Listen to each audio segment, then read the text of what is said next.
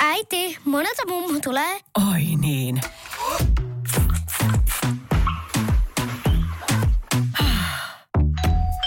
Helpolla puhdasta.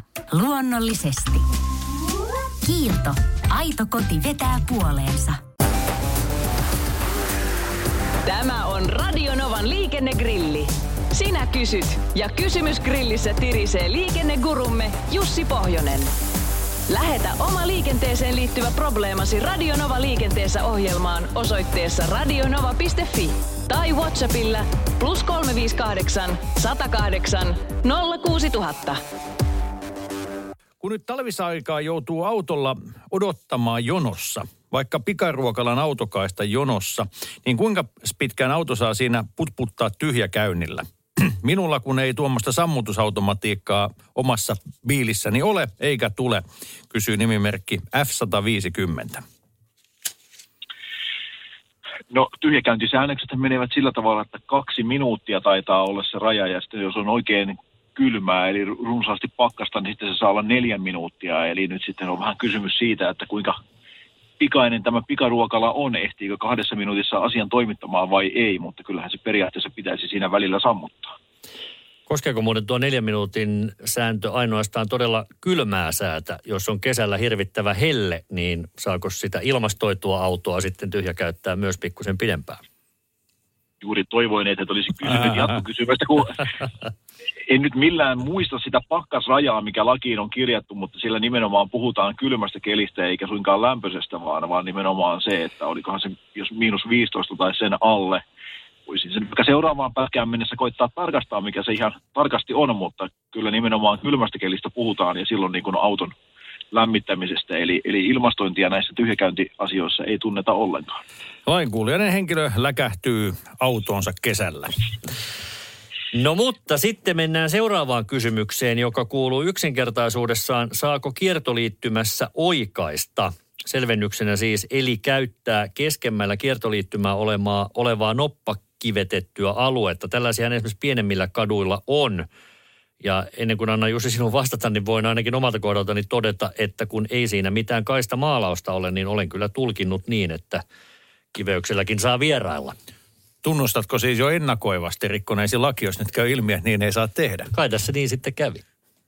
Joo, kyllä, näinhän siinä kävi. Eli lain karvainen käpälä nappasi sinua kintusta kiinni, nimittäin kyllähän se kaistaviiva tai kaistoitus täytyy ymmärtää, että se on se ajorata siinä noppakivien ulkopuolella ja ne noppakivet on sitten jo niin kuin tätä keskialuetta, mikä ei ole sille liikenteelle tarkoitettu, mutta voisin kuvitella ja ajattelisin näin, että kiertoliittymän tekijä on tämmöistä isoa raskasta kalustoa varten tehnyt tämmöisen noppakivetyksen, eli kerta kaikkiaan jos laitteisto ei käänny eikä taitu siitä, niin silloin ne pyörät voi oikeasta sen puolelta, mutta tämmöinen niin kuin kevyempi ja normaalimpi kalusto, niin pitäisi kyllä noudattaa niitä ihan normiajoradan reunoja. Taisi se tyhjäkäynnin pakkasrajakin tällä välin selvitä.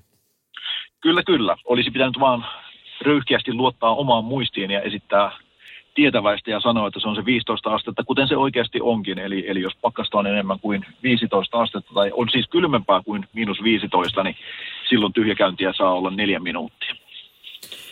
No niin, näiltä osin olemme viisaampia, vaan mitenkäs kun kaivetaan nastat pöydälle. Moi, kun autossa on nastarenkaat, niin pitääkö kevyt peräkärryssä olla myös nastarenkaat, kyselee epätoivo, epätietoinen soile.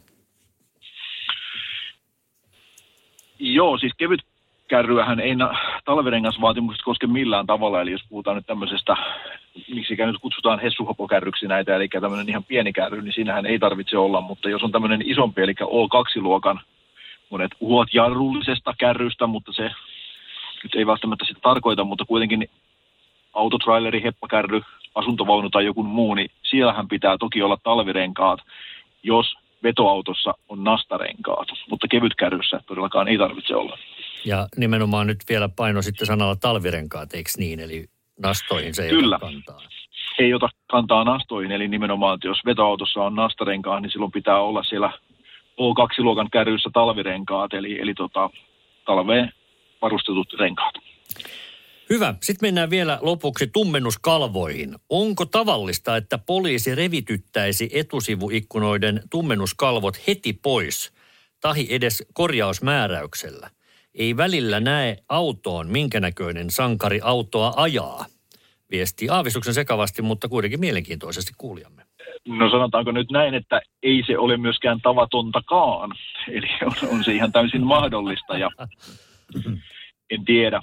Tämä taitaa nyt mennä näihin kymmenen vuotta vanhoihin juttuihin, eli rikos sinällään on vanhentunut, mutta muistan itse omilta virkamiesuraltani sitä, että kun kollegani joskus saattavat ystävällisesti auttaa alkuun siinä repimisessä ja vetää sitä keskeltä tämmöisen pienen soiron jo pois ja sitten toivottaa terveisiä, että sun on tästä sitten hyvä jatkaa, kun otat loputkin pois, niin tämä on tietysti mahdollista, että niitä ihan repimällä pistetään poistamaan.